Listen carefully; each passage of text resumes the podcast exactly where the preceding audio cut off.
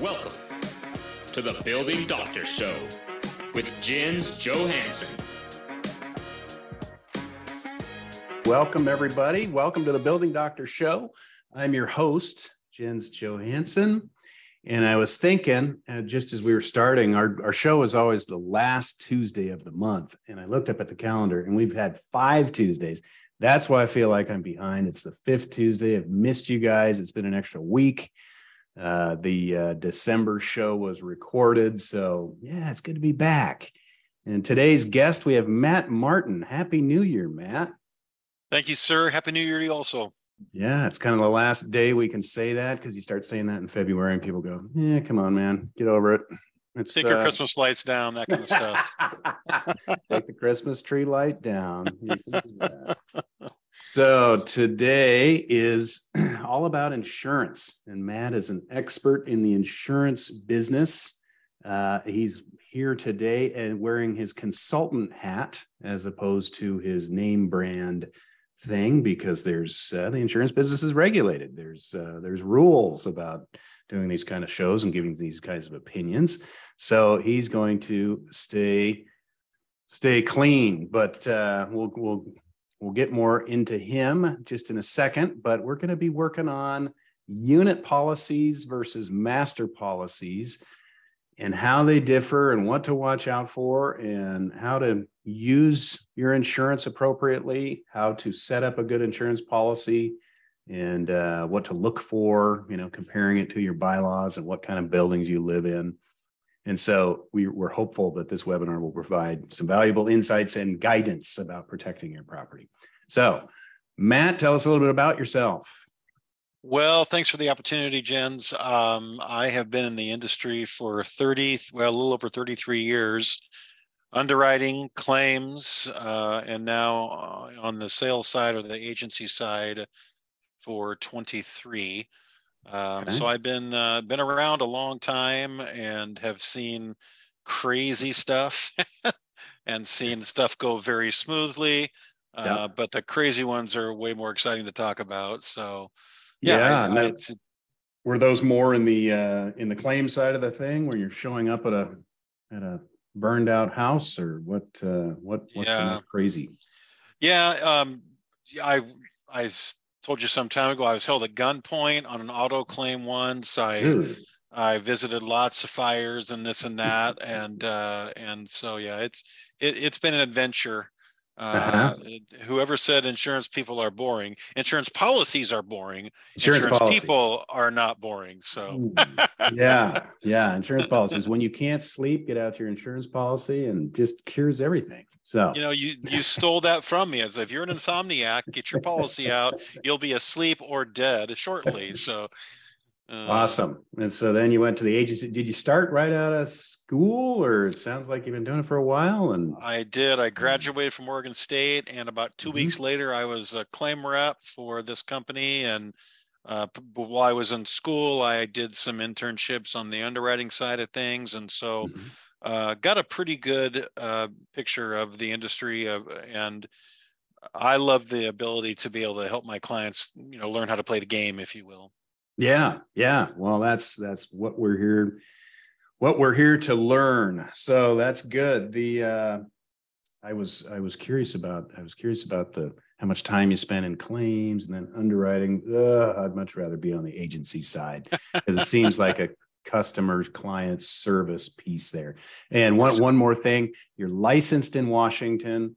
Our our our show is targeting Washington, Oregon, Utah and uh, insurance is one of those things where it's where it's definitely rule and policy related.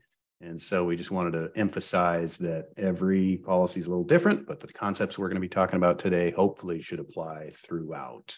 Correct. And so yeah okay. So i've launched a little poll. This is the normal poll we do. It helps us know where you're from and and uh, what how you're involved in condominiums uh, how you found us a little bit. I'll let that let that run just a little bit more. Um, but uh, just we've we've thinned down the opening monologue, uh, but we don't we don't want to forget the disclaimers. This show is free, so put away your credit cards. We're not selling you anything. Uh, and this show is for educational content only. We're not giving legal, financial, engineering advice, and we're not uh, medical doctors, even though it's the Building Doctor Show. Uh, we've helped thousands of people uh, with their building problems and seen what has worked and what hasn't. And we want to make sure that you benefit from what we're talking about today. So feel free to ask any of those questions in the Q&A and Brooke, the producer, will get those things going for us. Uh, our registration on the show continues to climb. So thanks for spreading the news. Uh, and feel free to share that news with the rest of your board and, and just get that information out there. So we're here to help. So let's go back to the poll. Let's see who's who's here. There's a good good uh, well. There's Washington, Oregon represented. So you know, the mighty Beavers in Oregon. Oregon. Go Beavs. Go Beavs is our well represented. Uh, managers, board members, homeowners. Let's see. In poll, I can share it for you guys too. And uh, so we've got lots of things going on. Have you been through a repair project? Yes, a big one. And insurance was probably had something to do there. Okay, let's uh let's see. So stick around for the live Q&A at the end. This is a live show. You are invited. You are asked to enter your questions. Put them up in the Q&A box and we will get to that. One of the questions that we and we receive questions all month. And so we got a really good question that really kind of drove this show. We knew we wanted to talk about insurance and uh, we got a great question this month and we'll get to that but it's a nice complicated nice complicated question. But uh, uh, when we're moving through here let's see we'll get we'll get that q&a panel at the end of the show. We'll also be doing our, our raffle giveaways uh, we have, you know, we keep getting asked for J2 Brew when it runs out, energizing your communities since 2007. And, you know, it's cold here. So we got a beanie. We got, we got a little, I guess you could put coffee in this. You could put whatever kind of beverage in that.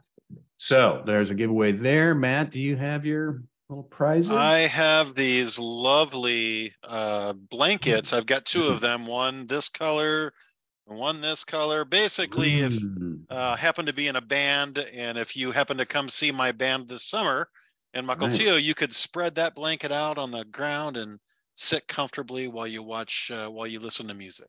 Fantastic. What uh what what position do you play in the band? Do you say position? That's more sports team. What Yeah, What, y- y- uh, you s- you ask how you want. It's all good. I I'm the Oh. drummer and the lead singer of Oh. band. So yeah. very Don Henley of you? Yes. Wow. That that, that takes a lot good of for talent. you. Right Because on, the yes. drum drum is hard. You're either ahead of the beat, you're behind the beat, you're on the off beat, you're you're with the beat, you're that's hard. Uh, So, I I yeah. can't walk and chew gum at the same time, so I don't know how I do that. So it remains Okay, to be well, let's let's rock some insurance policies. Ba-dum, bum. seen. Right, exactly. Oh gosh. Oh, it's going to be a long show, folks. Okay.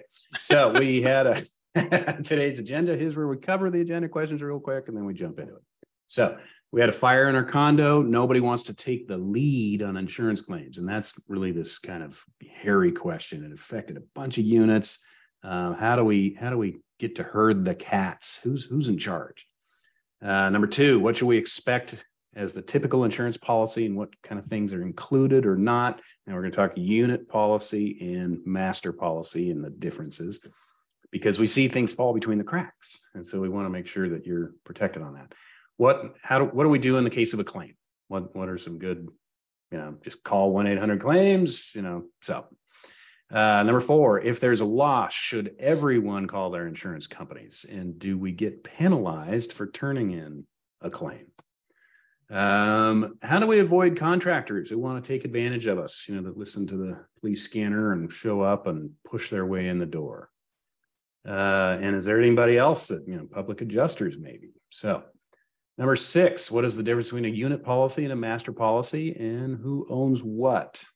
Uh, number seven, what do I do if my toilet flooded and damaged other units? So you can kind of see some of these questions are they're related and we, you know, we'll, we'll break them down there. And if we come to it and we've already answered it, we'll just keep going. So number eight, what happens if someone does a bad window replacement? What happens if somebody installs windows poorly that cause damage to other units? Uh, what is D&O insurance and should I get it? And then what does an HO6? What does HO6 assessment insurance protect me from? So one, uh, one more thing, Matt, you do you live in a condo? Do you serve on a board? Do you, I mean, what you, you said Um, something about a I, condo. Yes, I, c- I currently live, I'm currently renting a condo. Okay. Um, but I own a house uh, on a lake nearby and there is an Mhm. association. I Okay. have s- served on many homeowners association boards.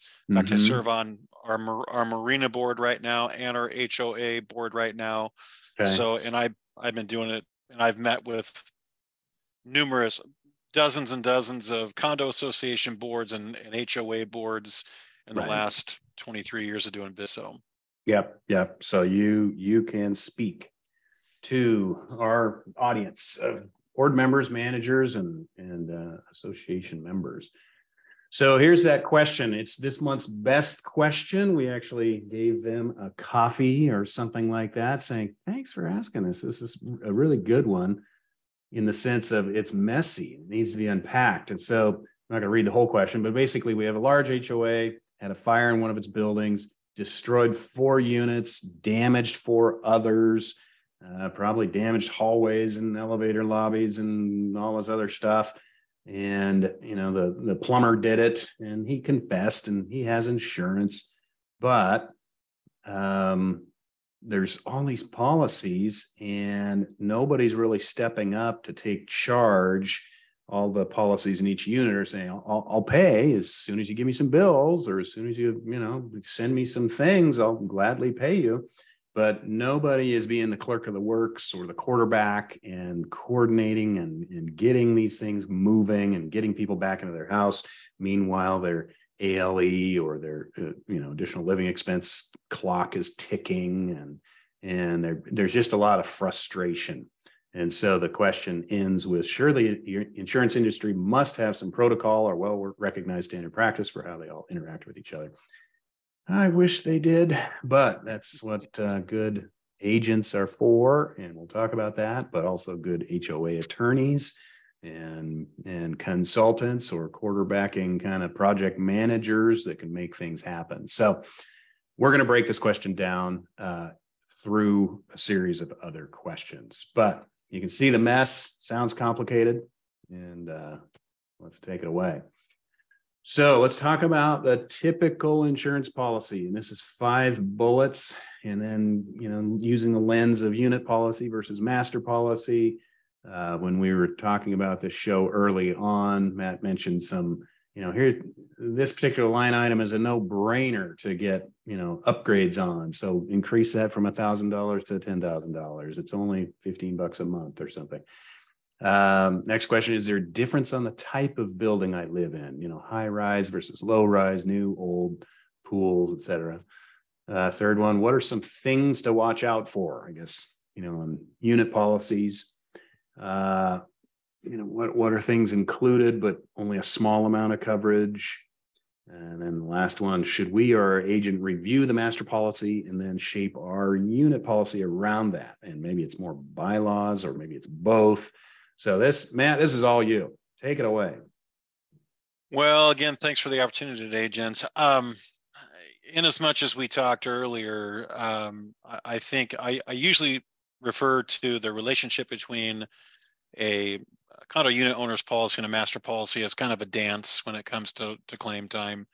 And really, um, I won't go in necessarily order here, but um, the if you're in a management company or you're on the board, the thing I'll stress first is, in my experience, is the bylaws are going to be so incredibly important and how they are written and how they describe, obviously in writing, who is responsible for what. And I mean down to the minutia, because when it comes time and the rubber meets the road and it's claim time, both of you, all three of you, the unit owner, the board member and the management company will be so pleased when they see that it is spelled out so incredibly um, clear that who is responsible for what. So, So you're um, you're you're almost advocating an insurance paragraph for an insurance. Here's what to do in case of a insurance claim. Is that absolutely, I'm absolutely saying, and and really the other thing too is defining. Uh, I saw a slide earlier. Who owns what?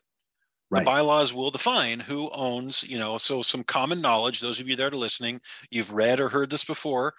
The unit owner is responsible for him from the drywall in. Well, is that enough of a definition to you know come claim time? Uh, what about the plumbing that services their condo unit? That's inside the wall, but it services their unit. So do they own it? I don't Right. know. What about the windows? Windows are structural. Mhm. If they break a window, you know, so we'll get into that one a little bit later. It's that's I always start with that is I I ask my my customers who buy a, a condo unit owner's policy, I ask them to bring me a copy of the bylaws and the master policy, and as a, as a courtesy, I will review it and say, all right, and that's how, to your point, that's how we'll design their HO6 policy or their unit owner's policy to work in concert with the master policy. Now, that's a 30,000 foot view, Right. but at the end of the day, it's it's sort of like, huh, surprise, an insurance policy. They tried to take the gray out of everything and make it black and white Right. and that's where the bylaws will come in. So all that said, um, what are some good upgrades that you can do on, on like an HO6 policy? We'll, we'll, we'll dig into this later, but things like uh, loss assessment coverage, and we'll dig Mhm. into that, you know, later on. I saw another slide earlier. Um, uh, backup of sewer and drain, um, earthquake coverage, those kinds of things. In the state of Washington, all these policies are pretty vanilla. That means they're all Mhm. pretty much the same.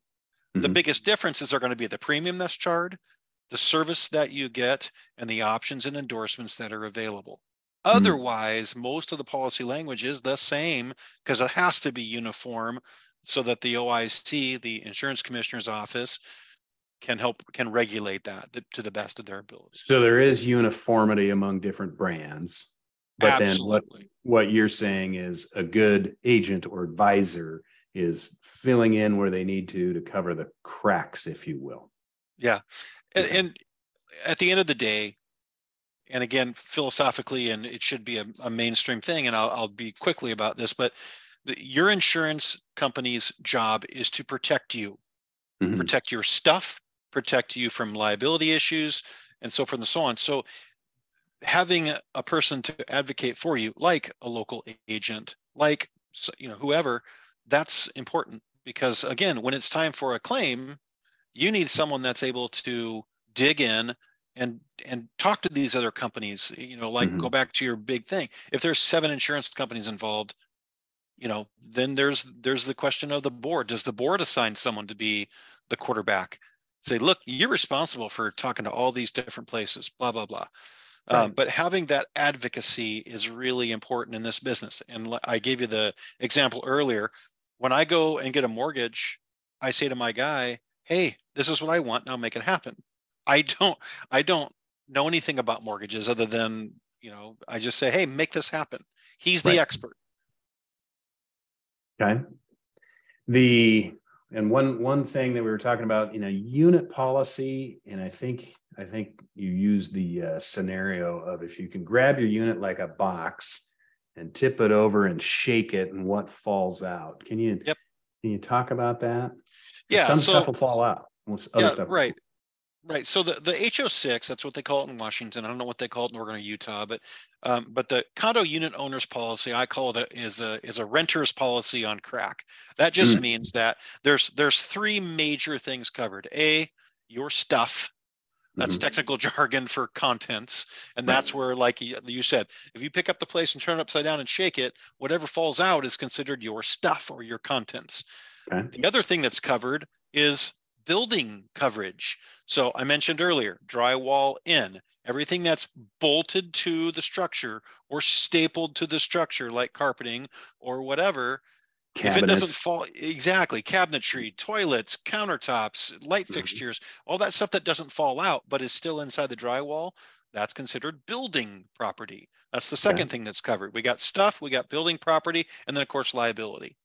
And so that's that's really, and then you've got a thousand other things you can tack on there. Okay, But those are the good. big three that are covered.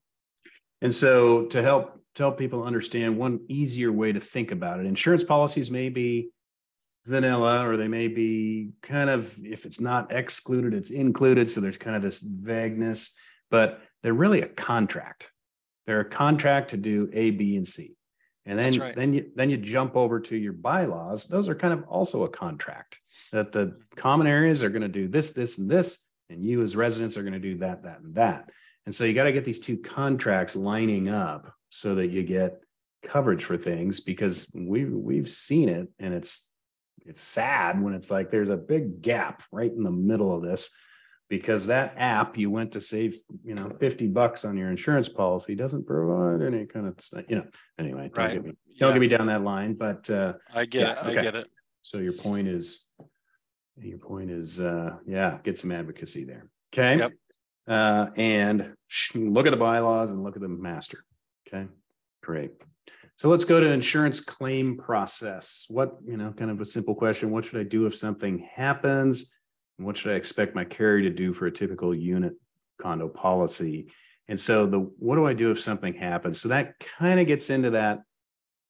Uh, that the question or the pushback we hear is it was obviously your toilet that flooded above me and flooded my entire unit.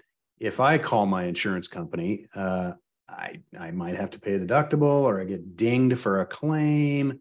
So you call your insurance company. Yeah. Should everybody call their insurance company or what, what are what are pretty typical things to do? So I like the example and and this is undoubtedly this is what I and my team I've instructed them the same is somebody calls using your example, you live above me and your toilet leaks into my unit. Um, mm. I'm of the the feeling, and it's the same thing with insurance. With I feel that insurance companies could do. The first thing that I'm going to do is come knock on your door and say, "Hey, Jens, this has happened. How are you going to handle this? And the, and then if, if that doesn't work, then hopefully you have as a unit owner a local representative that you can call. And I act as a gatekeeper between mm-hmm. my person and the big bad company. And then when, and the reason I say that is because the minute you call 1 800 don't have a claim, you're going to like you said earlier you're going to have a ding on your record whether you whether one dollar is paid out or not there's now right. a record of a loss and mm-hmm. so you want to make sure that you know because in this case I, I if i were the agent i would say look go talk to jensen jens and see what's going on and mm-hmm. see you know does does his policy have coverage for that mm-hmm. and then the the other thing is if it leaked down through the flooring now you've got an issue where stuff that neither of you or your insurance policies cover. So you got to get in hold of the association as well and say, hey, there's wet dry, there's wet drywall or flooring, there's wet insulation. I could, you know, how, how are you guys going to handle this? Is it, gotcha. you know, most of the associations have a really high deductible these days for a whole lot of reasons, Obvious but reasons. they should, yeah, they should have reserves set. Mm-hmm. You should have reserves yeah, for yeah. stuff like good this, point. You know what I yeah. mean? And um, show not too long ago specifically on reserve studies and yeah having an insurance deductible line item basically that's something because we hear it i mean it used to be 5000 bucks for a big giant complex and now it's 50000 right right so do we have that in the bank yeah yeah okay. and and we'll we'll touch on that again when we get to assessments mm-hmm. um but yeah okay uh what should my carrier do my, my carrier should start paying attention, come out and take a look at it or do what they do and advocate for you. Ask advocate. them, you know, that your your carrier, whether it's the master policy carrier and you're talking to the president of the association or the mm-hmm. property mm-hmm. management company, or whether it's the the unit owner's carrier, they need to dig in. This is gotcha. the time where it's important. Like I said the other day, hey, we're really nice people. We sell insurance and we're really nice who cares how nice we are if we're not getting the love that we need from our carrier when you right. have a claim? Right. You know? And you know back to that what are you going to do about this? Maybe that's a little bit of a is that a little bit of a business decision? Hey it's a spot in my ceiling. Hey don't call my company. My deductible's five grand. If it's less than five grand i'll just take care of it for you is absolutely. that, is that another absolutely. place? Absolutely. Yeah. totally. okay. yeah okay. It, do the right you know do what makes sense financially too. I mean right, if, right Okay. So all right. Well, good good answer. And here we've got fire billowing out of the billowing out of the thing, multiple unit policies, and this kind of gets back to that that question of, um, you know, what what is the best protocol or the best practices or standard steps to handle a loss that affects a bunch of units? Should we make all involved call their insurance company? Here's that question. Uh, we get back pushback from owners. You know, hey, it wasn't my unit that burned, but that smoke got into my unit, or the water that was putting this fire out got into my unit. And so aside from calling 911 to get out of a burning building, what uh, what would you what's what's kind of the and this is advice to boards with multiple unit policies involved here. Uh, yeah. What, what is what is that board president just immediately saying? Everybody get their, you know, insurance companies involved or what? Well, I, I think in it, I, I wish, I wish, I wish, I wish there was a yes, no, black, white mm-hmm. answer for okay. this question, but there really isn't. So, what should the president of the association do immediately? First of all, talk to everybody involved. If it's four units that are involved, hey, what what kind of damage do we have? You know, mm-hmm. maybe even do an inspection and mm-hmm. you know find out. And if and again, it boils down to economics with some people too. Is can you afford a $2,000 bill to, to get the smoke damage out of your house? If you don't want to or can't, then you involve your insurance company. And mm-hmm. then there's the issue of, we talked about this earlier, subrogation. If somebody uh, upstairs, you know, fell asleep and there was popcorn oil, that was a real claim, popcorn oil on their uh, on their stove and it blew up and burned the whole mm-hmm. building mm. down. Oh, geez. there's there's some legal liability there. And so if if there's if it's a fourplex and four insurance companies are involved, they're going to want their money back. Mm-hmm. And so hopefully the the unit owner has you know a good liability policy with their owners and policy and go from there.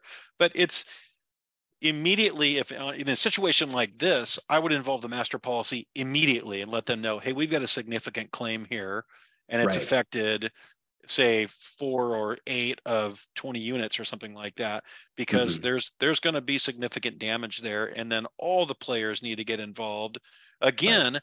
if you're the you know the president of the of the association either you or you assign someone to quarterback this thing right. I want you to call everybody and or call yep. all the unit owners that it's affected. And you know, maybe there's one of the eight that has a tiny little water spot, like you said, but the rest of them you know so it really there is no one size fits all answer to this i wish i could be more clear you know there's just not it's all mm-hmm. situational and and right. depends on what's happening and i think yeah i think the the reach out make the calls and and get a plan going whether that's you know somebody needs to be doing the plan and i think that goes back to that that question and this this gets back to how i originally got in the business uh, there was a 17th floor condominium downtown, sprinkler, fire sprinkler pipe blew, flooded all 17 floors. And all of a sudden now we've got sprinkler guy, the master policy, 17 floors worth of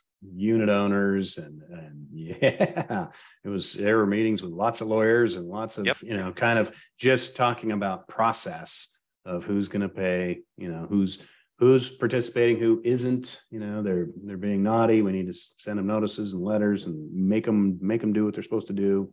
So yeah, it, it turns yeah. into a big big process there. But quarterbacking that is important. Well, okay. and we talked about we talked about this earlier, just real briefly. Mm-hmm. Uh, again, your insurance company's job is to protect you.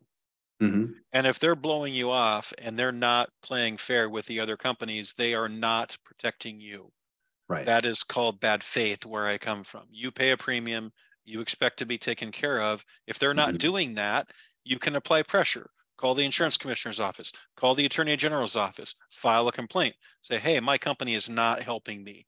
And mm-hmm. whatever that might be, like you said, if there's eight insurance companies involved and one of them's not playing well, they have got to they got to step up and make sure right. they get it done getting that getting that documented to get the get the yep. proof of what's going on. Yeah. Yep. Yeah it turns into a big pain. Yes. Okay next one multiple unit policies. Uh, this is kind of that that board question. How do we avoid getting taken advantage of by the ambulance chaser contractors? You know they they shove a contract in my face and ask me to sign it. I mean we've even seen the you know three it's like tow truck companies. I mean three of them swoop in on the on the broken down vehicle and and they kind of just bluff their way in there. Oh yeah, your insurance company sent me. Sign here and Yeah. bill away. So what what what are what are good ways to kind of control that a little bit? Yeah, in my experience, it's just it's pay attention to the referrals. Um, and and if some, I, I have an example. Um, uh, two houses in my neighborhood burnt down the same day, and Mm, while while one of them was still on fire, this public adjuster pulled up in his brand new Mercedes and said, "Hey, I'm here to help you," you know, and I mhm. because I was there in the front yard writing the person a check so they can go buy underwear and toothbrushes and you know for the night since they had Right. nothing and i said get the hell out of here right. both of these people have insurance they'll handle the claims we're not paying you a fee it's like i said beat it nobody Right. needs you here and by the way how'd you hear about this you know and so because nobody Yeah. you know anyway so and then the other thing is if the management company thank heavens for them if they can make a referral and and so when people start showing up you say hey how'd you how'd you hear about this oh well it was our management company oh who'd you talk to i just do a little more exploratory uh, asking of, of questions that way so that you Mm. know because you're right they listen Yeah. to scanners they they and they'll show up and act like they own the place Mhm. and it yeah it's not i've seen it happen too many times Yep, yep. Okay, all right. Is any of this sounding familiar? If it is, pick up the phone, give me a call, use your little QR code readers, scan in to get on that calendar and, and schedule 15 minutes, and we're happy to keep pointing you in the right direction. In this week, I can tell you war stories with with boards and how they handle insurance, but for insurance stuff, I'm gonna punt you over to Matt and say, call Mhm. Matt, he can help you. Mhm. And so I hope this is, I hope you're getting some value out of there, but click on the calendar link and you can schedule some time. Matt will have one here soon. So stay tuned for that. Uh, difference between the unit policy and the master policy, who owns what, whose insurance should cover what, is there language in each policy about what it covers or does not cover? And I think one of the questions that this gets to is the bylaws will say the common areas of the building, the studs, the framing, the floor joists, the insulation between the units, that's all owned by the, you know, association. But then we have insurance policies that are working between the drywall, so to speak. But then some, you know, better insurance policies, yeah, I'll cover everything. It was my guy's loss or other policies, you know, they may say different things. So how do we filter that? How do we make sure that we have the right coverage? How do we make sure the right people are paying the right, you know, look to them to do what they're supposed to do? Yeah, fair enough. So I'll start with the master policies, um, and not to get too far into the woods on the detail because there's so many details, but, but if, if, if the master policy is written correctly, and I mean that whoever is evaluating it actually goes out and looks at it and Mhm. measures the buildings and finds out that you have an elevator and two pools and a pool house and, but, you know, so, eh, the, the, my personal opinion is that if you're going to write it, you need to know what's there. So go out and do that. If the master policy is adequately, the coverage amounts and all that stuff, that should be reviewed annually. And um, sometimes I won't get into a, a big deal with, but 10 years ago, um, a lot of companies, ca- well, a few companies came out with what we call skeleton master policies, and they really Hmm. What's- are What they is that? really well it's it's we call it an all-in policy versus a skeleton policy the all-in policy basically says we cover everything everything in the building. And that means again we're going to go back to this everything from the drywall in. So if the bylaws don't state you know something to counter what the all-in policy says then you have a contract you know there's a contract between the insurance company and the association. So if the bylaws aren't clear then Mhm. that that master policy could be paying for everything even Right. the furnishings in the building so that's where the where the bylaws come in and and kind of whittle that down and say look we just want to pay for i call the superstructure so if it's evaluated properly and it's reviewed annually the master policy should be in great shape have a high deductible that's fine and it should work in concert with the HO6 or the unit owner's policy so Mhm. that if the owner has a, a claim or a loss that is confined to their unit and inside the drywall, there's no need for the master policy to get involved. If the fire goes through the ceiling into the persons above them, then you potentially could have a unit owner's policy downstairs, a unit owner's policy upstairs, and the master policy to fix what's in between, as Mhm. long as the bylaws are specific about what's in between. Okay. So that I, that's a that's a thirty thousand foot view, and you're going to hear this over and over again today. Bylaws, bylaws, bylaws, bylaws.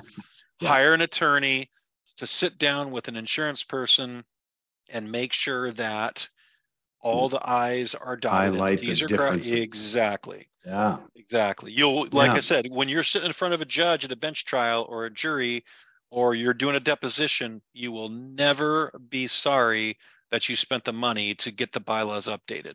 Yeah. Big time. Big time. So bylaws updated, and that that brings up a question. I don't I don't read a whole ton of them, but when I do, I see 30% of them were the original bylaws. And of course, they benefit the developer because the developer owns the units at the time and they've never been updated. And, you know, there it was before, you know, a computer was developed and the type spacing was just hair off. And you're like, holy moly, they hadn't even thought about multiple outlets in the bathroom yet. And uh, so there's lots of bylaws. There's talk about skeleton. They don't even represent the right interests. Sure. And so we've had previous shows about that, but it's just here is one more expert on the Building Doctor show telling you, hey, revisit that uh, and just look at it and tighten it up. And this is something probably every five to 10 years that needs to be done. So it's not, not every year, not every policy, but Right. get a good. Do you ever see any boards being super proactive saying, hey, we've gone through this exercise. Here's what all of you residents should get. Yeah, I wrote I wrote a um, association up in Whatcom County because I can't write Mhm. them in King Pierce Snohomish anymore. But I Mhm. wrote one up there, and a year later, I sat down with them and I read the thing cover to cover, and I said, "Here's what I would suggest." Within a month, all the changes were done. And Wow, they're like, they're like, okay. I mean, it's not a big one. It's probably, gosh, what is it? Oh, 20 units or something like that. So it wasn't huge, but Mhm. they they were like, yeah, we don't want to be burdened with this if something Right. happens. Right. Yep. Yep. It's time to do it now. Okay. Yep. Great. Deductible is a big puddle of water. I can see it's not a floor fan, it's a ceiling fan, a reflection in the puddle. So we kind of talked about this. My toilet overflowed and flooded to two units under me. Who pays? Uh, yeah, it was my toilet that flooded you, but it was his water that came through your floor. Because no, I'm joking. The uh, Yeah. of master deductibles, other unit deductibles, which policy steps up and takes charge? Do and you're back to that all in. Are are we lucky when we happen to have an all in policy that just takes care of everything? Yep. You Okay. are, you are, um, and again, design it. Yeah, no, you, it's, it's very good, uh, to have an all-in policy as a master policy.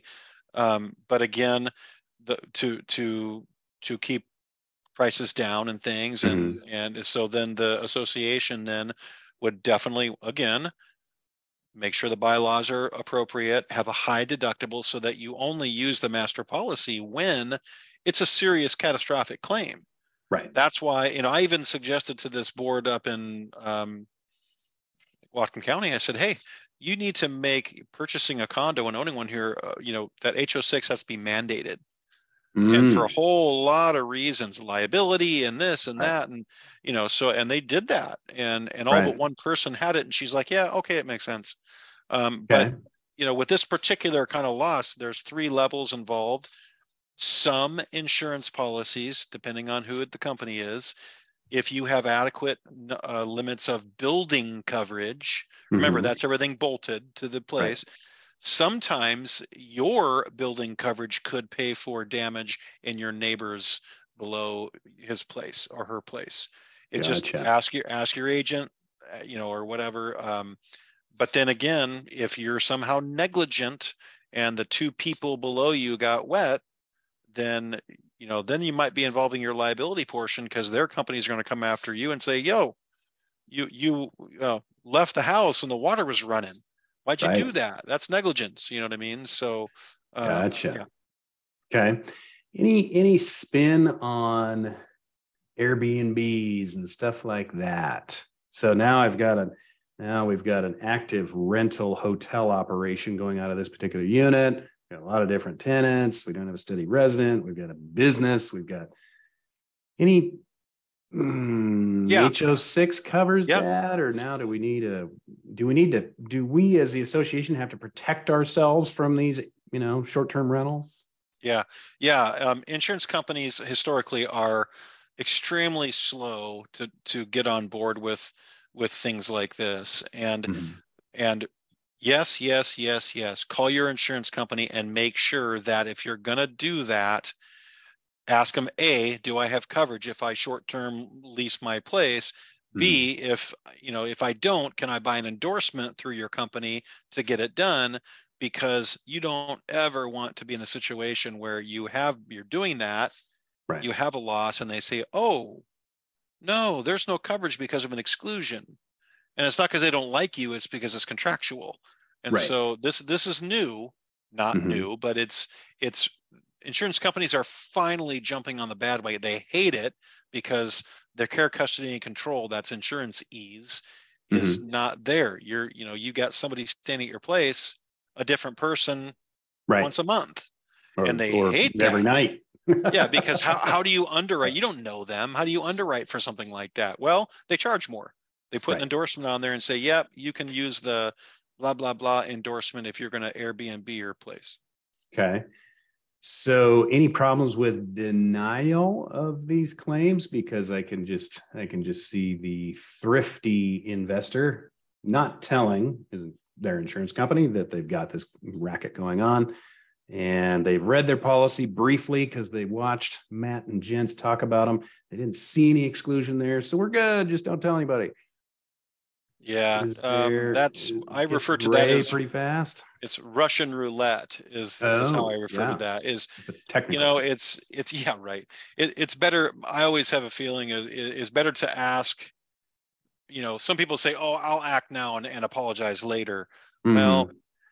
you have an insurance contract that you need to be mindful of and if there's an Right. exclusion in there that's just ugly and Right. so do, do not read your insurance policy call your agent and the agent will act as a gatekeeper and say, yeah, Jens, as a matter of fact, we have a new endorsement that we can tack on. It's 50 bucks a year and it'll cover you. Here are the guidelines. Right. You know, you have you have to blah blah blah blah, but at least you're being proactive so that on the back end, if you've done nothing and you have a Right. claim and they look into it and they say, well, what happened? Well, I had somebody stay in there and then that snowballs into they find out, you know, Right. again, it's the insurance company's job is not to deny your claim. I know that's a big dirty thing out there, but they're not. The job is to help you out. And if you Right. have a you have a contract. So Mhm. if if you- if all the things are in line, you're going to get paid. And Right, so, right. you know, What was the other thing? Let's see. So in the auto policy world, we have uninsured motorists Uh-huh. required to get it by law, but we have a little line item that says uninsured motorist, ten thousand bucks or something, you know, whatever it is. yeah. Um, so in real estate world, a mortgage typically is the requirement to have an insurance policy. mhm. But if I've got, you know, a cheap unit or I'm a cash guy, there's nobody making me have an insurance policy. Is there a requirement? Is that again, now I got to go back to the bylaws? Every resident shall have insurance? Or Yeah, is it- there an uninsured rider I can buy if the guy above me doesn't have insurance and I, I can buy some extra coverage? That happens? I, I'm not aware of anything like that on the, on the homeowner side of things or the fire Okay. side of things. Um, uh, and to your point, it boils down to economics. I, Mhm. I ask people all the day, uh, all the time, hey, you know, so if your, if your house burns down, why own my house? I don't need insurance. Okay, well, if it burns down, are you good? Are you just, you have enough ca, you have enough cash reserves to rebuild your house the way it is? And if they say Mhm. absolutely, and then the next question is, well, how about liability? What if your dog rips someone's face off? Right. Do you have, an do you have 10, 12, 15 million dollars in the bank if, if they die and blah, blah, blah? Mhm. You know, so there's, there's all kinds of uh, if you don't want to insure your assets, you sure as heck should insure against liability. Gotcha. So. Okay. All right. All right, here's the window replacement slide. So in yeah. that upper right corner where you see the piece of plywood, I think that's covering a window opening. And so somebody did a bad window job and and that that water is dripping all the way down the sheathing and siding. So the question is, you know, the board says unit owners are responsible for replacing our own windows. If somebody on the third floor hires a poor, poorly done contractor or a bad contractor and he doesn't do the job right, and it damages things on the common element or on the master policy side of things. Uh, it's a resident with a unit policy damaging common element master policy. Where do you see conflict or how, how does that get sorted out? Um, this is just pure ugly. Um, you have heard the phrase "the brown stuff rolls downhill." Yeah. Well, here here's the biggest problem with what I'm looking at here. Mm-hmm. Um, there's no coverage for anything like this mm, because yeah. at least in most in most insurance policies because th- this is not a named peril in mm. fact it is a big fat exclusion in the policy in most policies it'll say crappy workmanship is not a covered loss right and so right. and then the other the other thing is you look at this picture, it's been going on for a long time. Mm-hmm, mm-hmm. That this is not an acute issue. Think of medical issues. Is it an acute problem? Did you break your leg, or is it a mm-hmm. chronic problem? You have arthritis. Mm. And, and insurance companies fake, focus ma- mainly on acute problems, not chronic problems. Chronic problems are maintenance issues, whether you know about them or not. Mm-hmm. And you know, and you and I spoke earlier about you know potential precedents being set in the industry now to mm-hmm. maybe go back to cover those things. Mm-hmm. Oh, hey, I'm all for it, but just be careful what you ask for because as as governmental agencies and regulatory agencies start making insurance companies pay for this stuff, rates will go through the roof. Rates will go and up. So, and yeah. Insurance companies will pull out, right? I mean, it's California's exactly having a right. tough time. Yeah. Uh, we yeah. we saw that in the condo world. Uh, we just can't get yep. condo insurance. So that's sorry, right. We're, we're not going to play. We're taking our ball and going home. Right. Absolutely. So okay. Yeah. So that so let's one more insurance ease issue, and it's it's what I've it's proximate cause. The proximate cause of this damage in this mm-hmm. picture mm-hmm. is shoddy workmanship. Therefore, okay. it's not covered because you know who you want to go after is the sub that did the work. And mm-hmm. now this is probably what 10, 12 years old that if that sub is still around, good luck with that. You know what yeah, I mean? Right. And right. and so you know. So how does how does what is your opinion of how board can get uh, to prevent this? And again, I can I can hear you saying bylaws and windows and don't make your residents hang off the outside of the building and pound windows in. But right. I don't want to answer answer for you, but no, I, I, you and I think are on the same page on this, and and on uh, emphatically do not allow your owners to replace the windows. Mm-hmm. In my personal opinion and in my experience, it is a structural thing. Mm-hmm. And if the association is in fact in charge of the structure mm-hmm. outside the drywall, they want to have full control over how that's done. Right. And right. so, it, you know, and then if this happens, guess what? It's a board problem now because they authorized ABC Windows to do it the unit owner's off the hook and now it's a board problem. Oh crap, I knew I shouldn't have hired that guy because blah. Now look at what we have here. And right. so or, but, but in, yeah, the board made me do it. The board told right. me to do it. They made me exactly. Do not yep. I mean it's a structural again, in my experience, windows are a structural piece. Mm-hmm. You can mm-hmm. have something in the bylaws like if your knucklehead kid throws a baseball and breaks the window, the association will fix it, but then you're getting a bill. Right. You know what I mean? Right. And and yep. so that kind of stuff. Knuckleheads. Okay. That brings us to D&O policies. And this is directors and officers liability insurance. So it's designed to protect the people who serve or volunteer as officers of a company from personal loss. So when we have our volunteer board members, they are board members of a typically a nonprofit corporation. And so this D&O policy I'd I'd say several lots of boards are like, what's that? Oh, it sounds expensive. Doesn't our insurance cover that? Yeah. So is this a separate policy or is this like a rider? Is this how do you how do you sell D&O insurance along with a master policy? Well, the selling of it is easy when I tell you what it does. Okay. The what what it depends on the company. We Mhm. endorse a policy, you know, with uh, an endorsement. Some Okay. people don't offer it, so you'd have to go to a specialty products type of company that would offer just flat D&O. But Mhm. here's the deal. So it's the Matt and Jens Corporation, and we have 12 members. Mhm, And the name of the corporation is ABC Limited Liability or whatever it is, or or mhm, ABC Incorporated. Mhm. And we're a consulting agency and we give bad advice and it Mhm. financially harms someone. Well, Mhm. that person's attorney will now come after ABC Incorporated. mhm. Well, in today's litigious world, they're not just going to name ABC Incorporation, they're going to name ABC Incorporation as well as all 12 board members. Well, Mhm. the insurance policies named insured is ABC Incorporated. It's not ABC Incorporated and their board, it's just Right. ABC. So ABC gets the defense, but in the- unless you have the D&O policy or endorsement, it's the personal defense that you want for each of your Mhm. board members. So Yep. the standalone policy defends the corporation, but you had the D&O endorsement, and now all of Matt and Jens' board members now get defense when they are also named in the lawsuit because Right. they they made poor decisions to make this blah blah blah. Make sense? Yep. Yep. So back to the fire, the board didn't maintain the fire sprinkler or whatever, and that's why it went off. So we're going to sue the board members. And you know, we saw we we we saw that in what the Florida collapse claims Yeah. and and you know the board making poor decisions. Yeah, get that D&O policy. Oh yeah, you need it, you need it, you need it. Hopefully you'll never have to use it. right. But it's right. it's not it's it it really doesn't have to be super expensive either. So Yeah, we'll talk about that. This is this one of those things that's pretty cheap. Do you know? Well, it depends- I mean, based on reasonable sizes and relative, Yep. you know, terms. Depends on if it's endorsed or if it's standalone policy. I think the last Mhm. one I wrote was like, I don't know, three hundred bucks a year for a million dollars. That's Wow. really, that's That's really not that bad. That's not that bad at all. Yeah, good.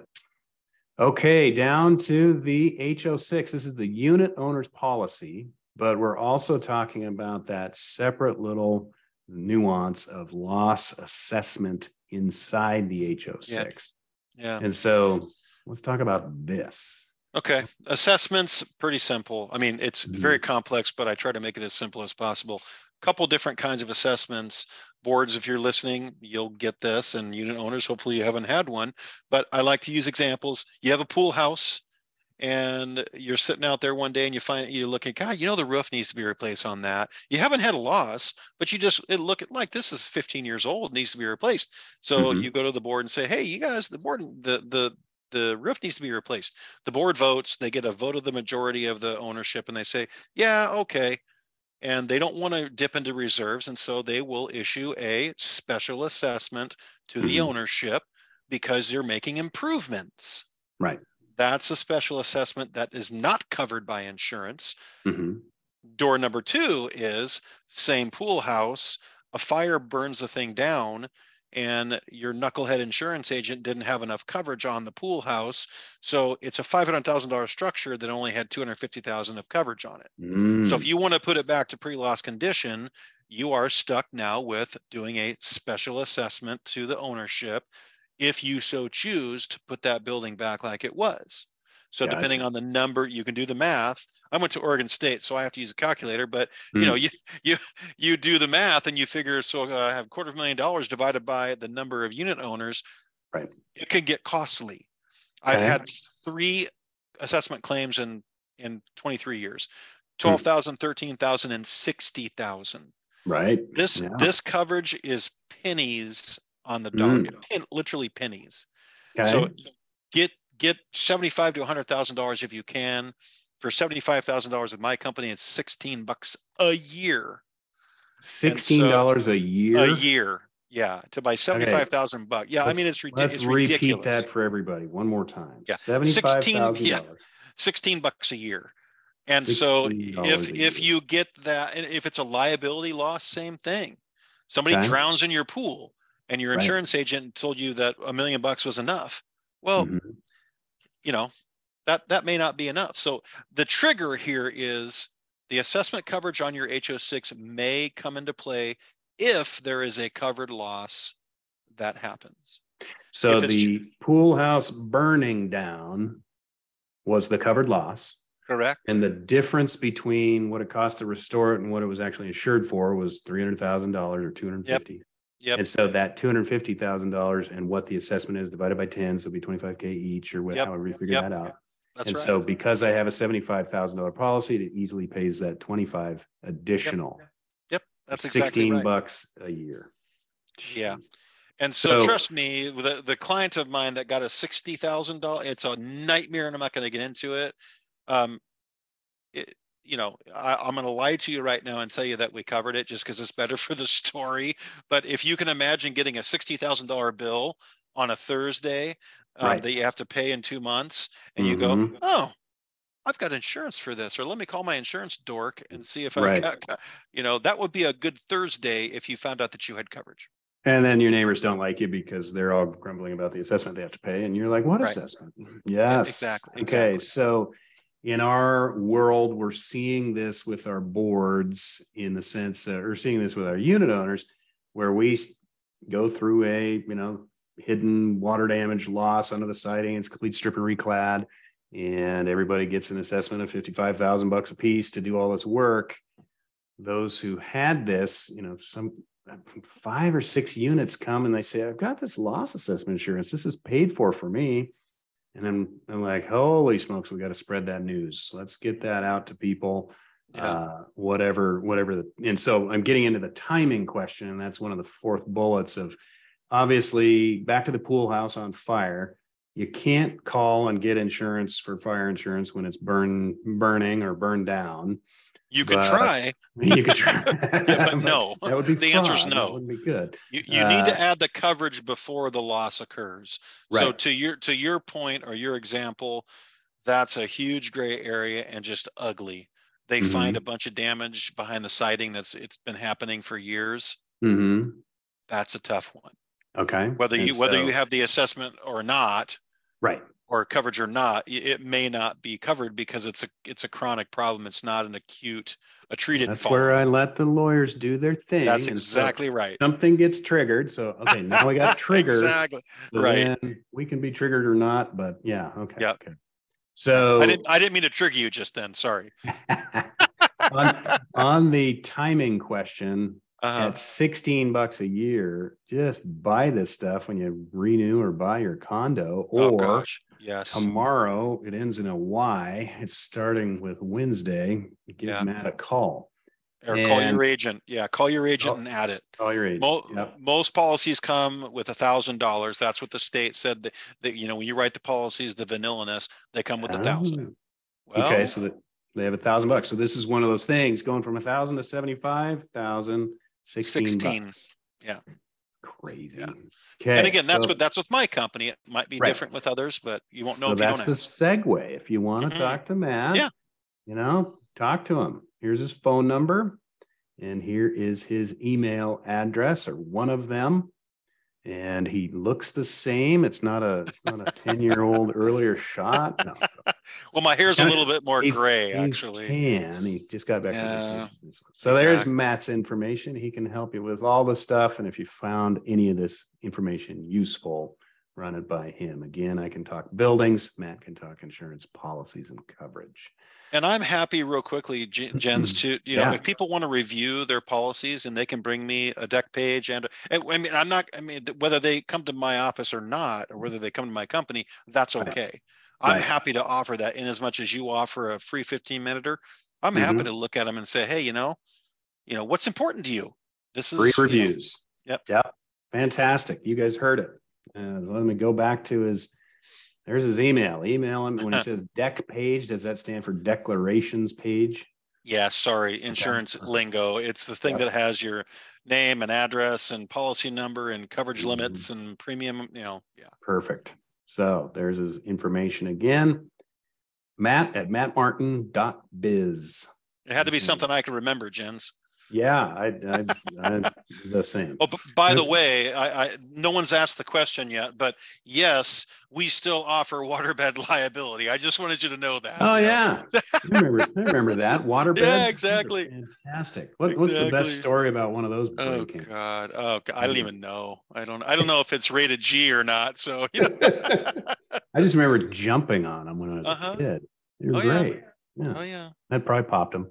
Hmm Uh, okay, waterbeds. We're on to waterbeds. The uh, let's see, we've got some. Feel free to look in the chat. Brooke tells me there's no questions there. So our first question is brought to us by Phil. How should the HOA handle mechanical debris, i.e., screws, nails, bolts, connectors, metal junk, left on the flat top asphalt roof, typically from AC repairs or replacements, and people walk on, digging into the roof, possibly causing a water leak down the road?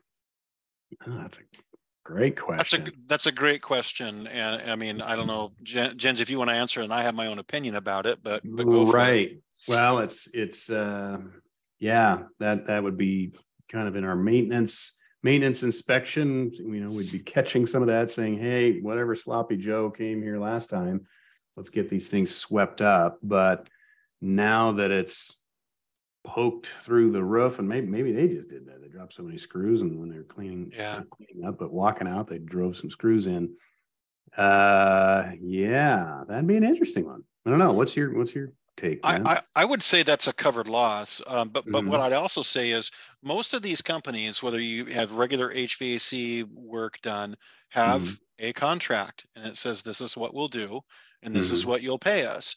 You make damn sure, darn sure, sorry, that they have part of that contract that would that says we will clean up after ourselves, and you know that that's part of the contract gotcha. and that and that means we're not going to leave a bunch of crap on the on the flat roof because of what Mhm. you're exactly phil what you're saying it's a it's a great question right. you know got to hold, hold these people accountable and so when they say oh here sign our contract i would say not so fast let me make sure that cleanup is in your contract and if it's not you put it in there because i'm gonna, i'm going to be coming after you down the road if you know because if you left a mess and it caused a problem you're in breach of contract period Right.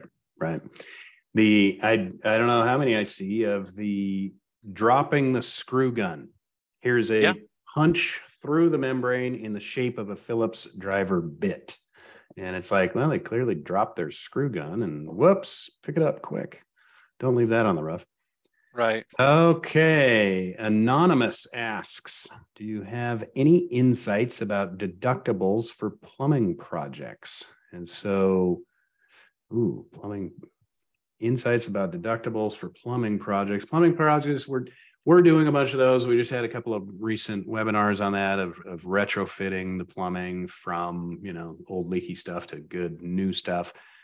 Um, but the losses are what starts triggering. We start getting three or four of these units that pop and we pay 30 35k per you know flood. And we're getting tired of paying 100 150k before we then get into the plumbing replacement job. Um, i don't i don't have enough information there about the question. Um, but did plumbing would be a covered loss if we had what type of plumbing problem matt Well, pi- pipes break, they get old, they Mhm. break, fittings break, you know, somebody Mhm. pounds a nail into the wall to hang a picture, believe it or not, they hit a Mhm. pipe. Yeah. Or the, the biggest, I mean, obviously in this region, thank God, not a lot, but freezing pipes, Mhm. um, and insurance policies will, if there's direct physical loss to the plumbing, like a car ran into it, right and the thing, yeah, then we replace the plumbing. But if it's just old and a fitting breaks or somebody drives it, actually driving a nail into it is direct physical loss. So the plumbing would actually be replaced there. But if it just fails, Mhm. there's there we'll cover the resulting damage, but the Mhm. plumbing itself, nah. If it just fails, that's not the intent of the policy. Gotcha. Okay. Yep. All right. Going once, going twice on the questions. That's all I see. So let's jump into uh let's jump into some giveaways here. Hang on just a second. There's one more. We filed a roofing claim through our master policy, but it got denied. The Oh, adjuster was wrong Just on several items of our roof. Age, how good are the adjusters usually and should we do? that I love that question because just because one knucklehead comes out to your place and says, "Nope, we're not doing it," I would never stop there. I would go to your agent and say, "Hey, I need help here. Help me understand why this got denied." There are reasons to deny claims. But- Mhm. If he's wrong on, like you said, if if the person is wrong on age and t- my God, if he can't even tell what type the roof is, Mhm. come on. You think they have enough information to to settle or deny a claim? I So would say what, no. what do you do there? Do you call again your agent or their manager? I, I, I don't like the denial. I think they're too young. They don't have the experience to talk Yep. about this. I think they're wrong. So Yeah, you ask for and- a and- re- yeah. redo. Uh, You you call you call your agent and get them on board. You maybe call the manager and you say, you know, show me in the policy where it says this is show me the exclusion, show me the, you know, what's covered and what's not part of the policy. Um, Mhm. and and then, you know, I might be mad, but at least I'll know that it's true. But Gotcha. again, if, if you can't identify the age or the type of roofing it is, my God, how, how do you have enough moxie to deny a claim? Right, right. Now, I'd Yep. be all over that person and saying, "What do you mean? You help me understand why you're denying it," and then I'll Right. try to explain it to my customer. You know, Right. Gotcha. is that? I hope that's helpful. I, I don't, I don't know. No, I think so. Yeah. Yep. Absolutely. Oh, Angela. Uh, we got one last one here. Ever heard of roof shingles melting? Ooh, I've heard of them curling, buckling, getting brittle. Uh, we've had melt melting between roof shingles, you know, a sloped roof and a flat roof. When you have PVC touching the asphalt and they don't get along, they argue, and it uh, causes the asphalt to melt out of them. And so, mm, any other melting that you're familiar with, Matt? Uh, just uh, this is why they don't use uh, asphalt shingles in Arizona because they do melt in the sun, but um, not not in this region. No, never never Okay. have come across that. I've worked in Oregon, Washington, California, Mhm. and and even there, no, I haven't. I mean, that's a that's an interesting question. I haven't heard of that. Hmm, okay. All right. Got some good questions. Going once, going twice. I see some of these little Uh, dots. moving. Phil had another follow up question. Um, Uh, it was kind of a, the owner didn't inspect the roof after the AC repair was done and the owner moved and yeah. So, sure. Yeah, yeah, yeah. uh, it And- happens, and letting people install their own heat pumps, pumping, you know, puncturing through the roof or letting them put in their own skylights and then they move and yeah, you got a big mess on the mess Yeah. on the roof. So Yep, absolutely. Make it make it contractual so that, you know, y- yeah, A, don't let the owners do that stuff without supervision. Not that, I mean, sure, they're fine people, but you know, to protect the board, um, Right. that that's, yeah. So, okay. Okay, Scott. Oh, I'm the author of the question of the day. hey, So, right on, thank you. Scott. Yeah. So to tie it all together, who has the expertise to be the clerk of the works? Yeah, good question. The uh, we we do as a consultant to to talk about the construction issues. We would be leaning on a insurance expert. You know, Matt Matt could probably fill that role if if he did consulting work, but that should be covered. That shouldn't be covered and then I would I would pull in a I would pull in at least a lawyer on the master policy side to say, you know, keeping track of who is not playing along. And the lawyers, the lawyers, they've got all sorts of timers. They're running letters. They demand answers within X number of hours, and if they don't get it, you're in violation. And so they're they're setting up bad faith claims, and and so it's I'll take the lane of here's what needs to happen in every single one of these units to get it fixed and get these people back in, and then direct the contractors to do that. But uh, yeah, having an insurance expert with you would be great. So Yeah. Matt, Matt, do you ever getting called into any of that consulting work? all the time, all the Oh, time. okay, Like, the, okay. like, uh, well, let me rephrase.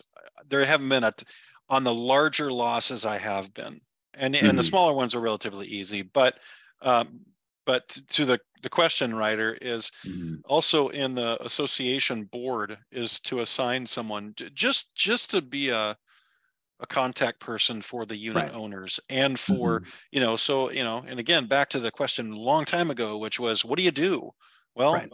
if it's big, call the master policy right now. And then Right. talk to all the unit owners, encourage them to file claims if it's, if it's a decent loss.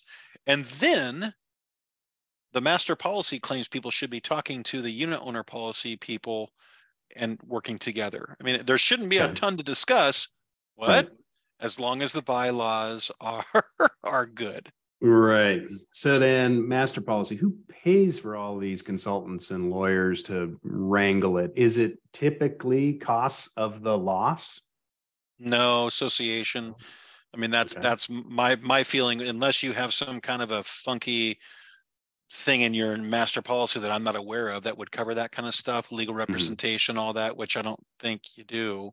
I mean, Maybe I've not. never seen it. Maybe not Yeah. legal, but but we need that clerk of the works. They're really a f- Yeah.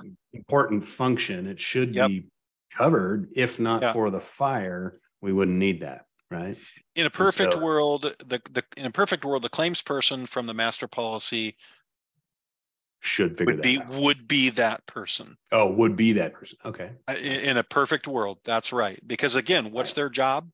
Is to protect the association. The association is the named insured. And do they want to pay out more than they need to contractually? No, Mhm.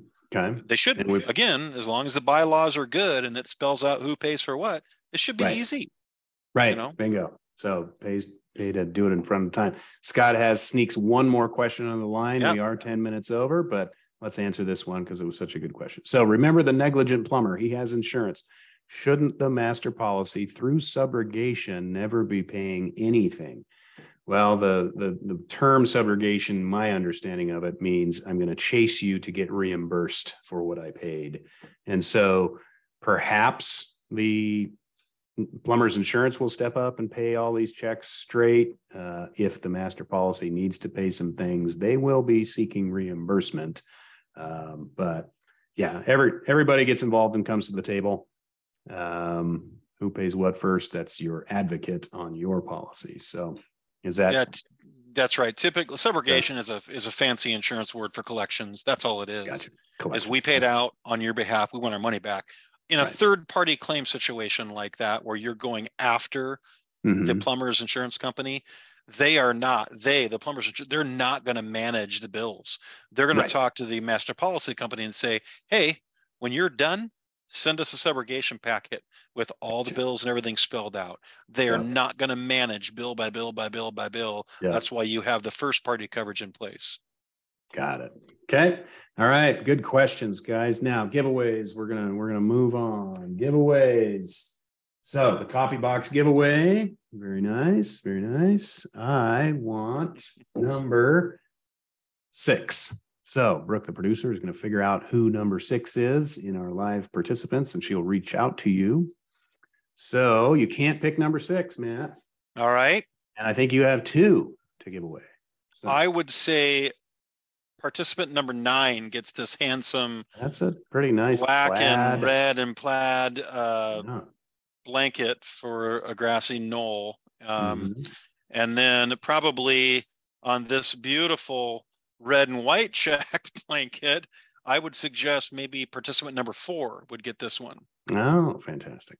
Four and nine, get blankets. Exactly. All right. Thank you very much. Okay, so closing, did you remember or did you know we have free resources for board and managers? Learn.j2consultants.com slash resources. And we're back at the end of each month. So last Tuesday of every month, scan here, invite your friends, tell it out, forward it out. You're going to get the replay. You can forward it to the rest of your board and say, hey, watch this. Let's discuss it at the next meeting. There's some things we should be talking about. And thank you, Matt. This was super informative. If you've got insurance questions, reach direct out to Matt. Here's his contact information. And so you have been a pleasure to have on the show. So thank you Thank very you. much. And I'm happy to, to meet with boards, whether I do your insurance or not. I, if I'm in town, I'm happy to show up and, you know, talk about insurance because it's so enlightening. right. well, and the free review. So folks, Absolutely. take him up on his offer there. So Absolutely. all right. That's it. So thank you very much. January is a wrap. Have a good evening, everyone. Good evening. All right. See ya.